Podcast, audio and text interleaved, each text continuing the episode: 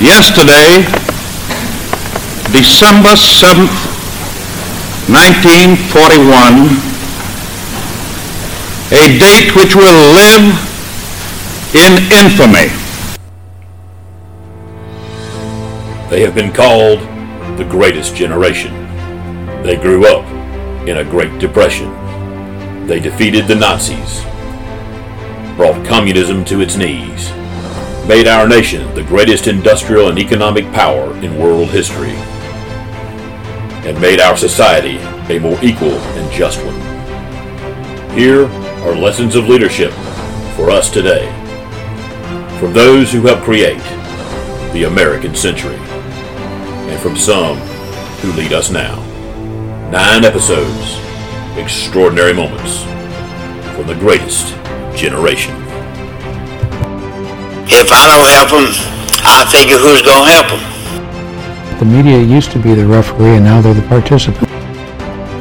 But out of that came incredible pieces of legislation.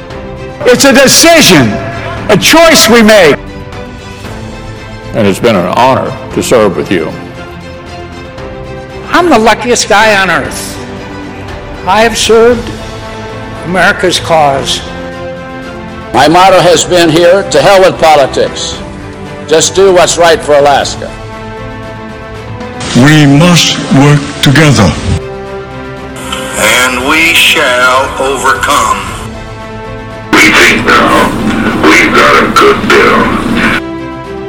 Two or three years, that's all I was doing, was raising money. To make this great country even better. To Senator Feinstein, you're a joy to work with feel confident the president himself has really no part in this. I think he's too much of a gentleman. The hope that is America. We cannot learn from one another until we stop shouting at one another, until we speak quietly enough so that our words can be heard as well as our voices. So the Bible tells us to everything there is a season and I think my season in Senate is about to come to an end.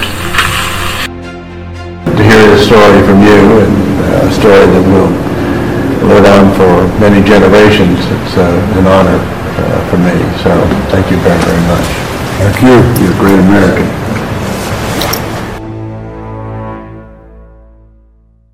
Bridging the political gap begins in January.